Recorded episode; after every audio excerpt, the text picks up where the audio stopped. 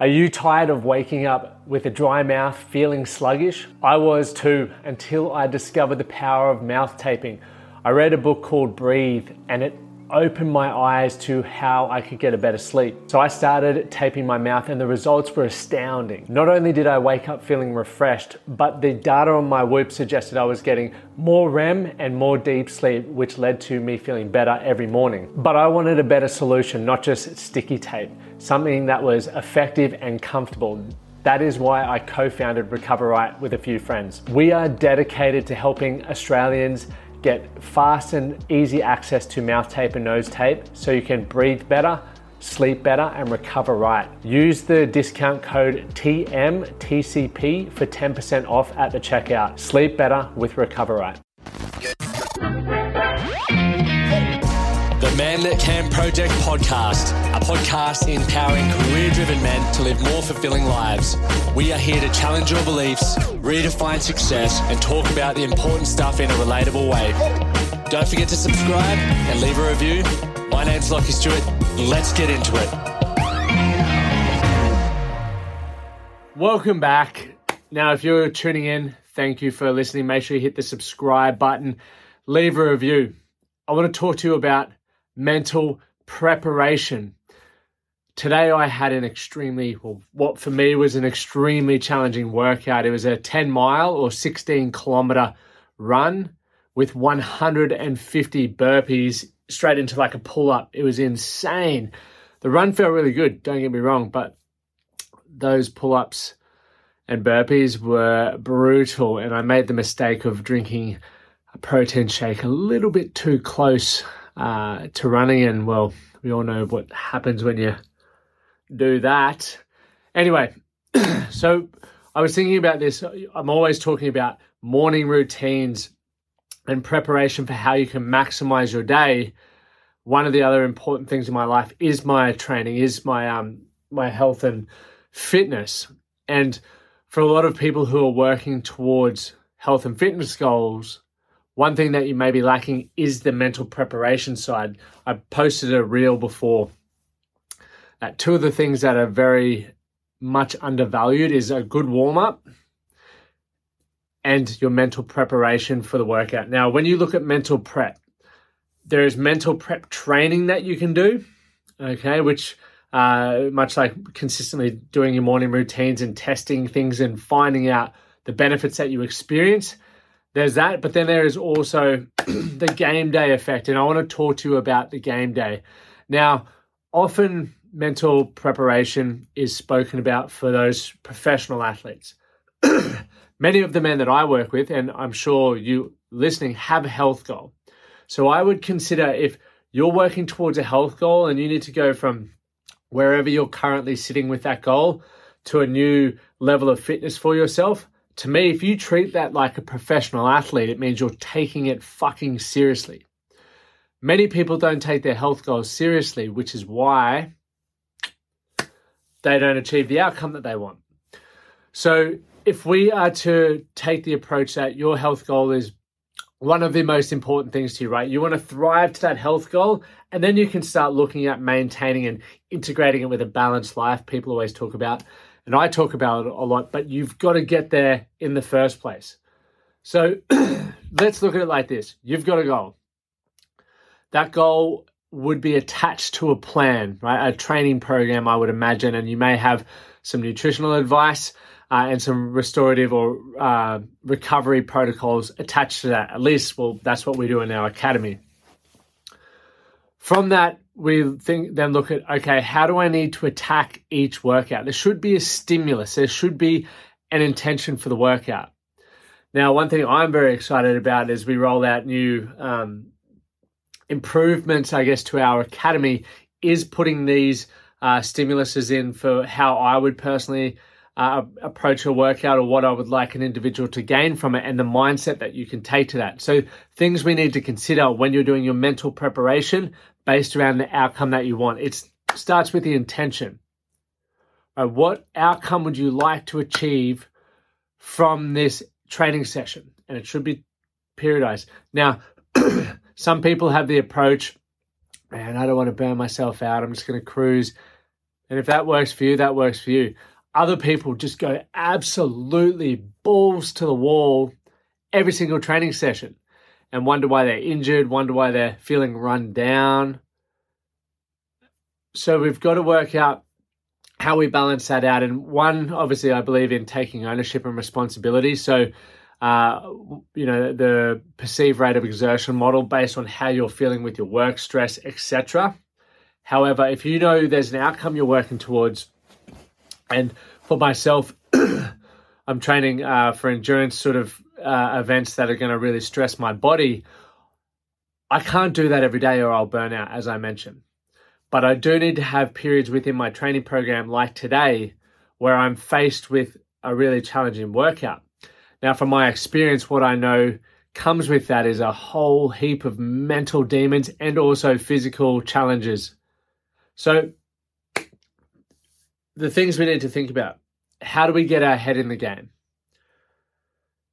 Firstly, for me, it's about visualizing what I'm going to experience. Now, generally, when you're trying challenging things or you're getting in the game or if you're treating it seriously, you should have practiced before you go for a hard out effort, right? So for me, running's practiced, burpees practiced, pull ups practiced. Awesome. I understand what my pacing is for certain distances and what I mean by my pacing. I mean, I can hold sub five minute kilometers for 10k. Okay, so therefore, if I'm looking at a 16 kilometer workout, I might pop that out like I did today to a 530, uh, 530 uh, kilometer per hour pace um, for the, for that part of the workout. Does that make sense? So I can strategize and pace. But what I want to do is visualize it. Right? What is it going to be like? for me experiencing that run. I know what it's like to run 1K. I know what it's like to run 10K. I've run a half marathon. So I have reference points. If you don't have reference points, well, talk to people who have done it and get some feedback around blisters, chafing, um, knee pain, hydration, food intake, etc. All of those things are important, but you need to visualize those moments happening because if you can prepare as best as you can, you will be able to respond better when shit hits the fan. And majority of the time, things don't go to plan. As I mentioned, my uh, toilet toilet break that was needed today. But rather than going, fuck, I didn't prepare properly, or my guts are hurting, or my ankles hurting, I said, okay, this has popped up. Here's what I'm going to do about it. Here is how I'm going to moderate my pace to make up for the time. Okay, but because I'd visualized, because I'd set the intention that I'm probably going to expect something to go wrong. How am I going to respond to it? And for the outcome that I was looking for, it had to be a positive response. A reaction would not have helped me at all. So, the first thing to think about in your mental preparation is visualizing what you're about to put yourself through and using anchor points or reference points from training and from, I guess, other challenging things in your life. And that should be, I guess, aligned with that to sort of lean on to go, hey, I could experience this. This is how I'm going to handle that. I could experience, you know, this over here as well. And this is how I want to respond to that one. So, leaning on that, right, that's that first part of mental prep so that you're really covering and being best prepared mentally for those things. The second thing is your strategy. Many people don't have a strategy or a stimulus for their programming and their, their training sessions.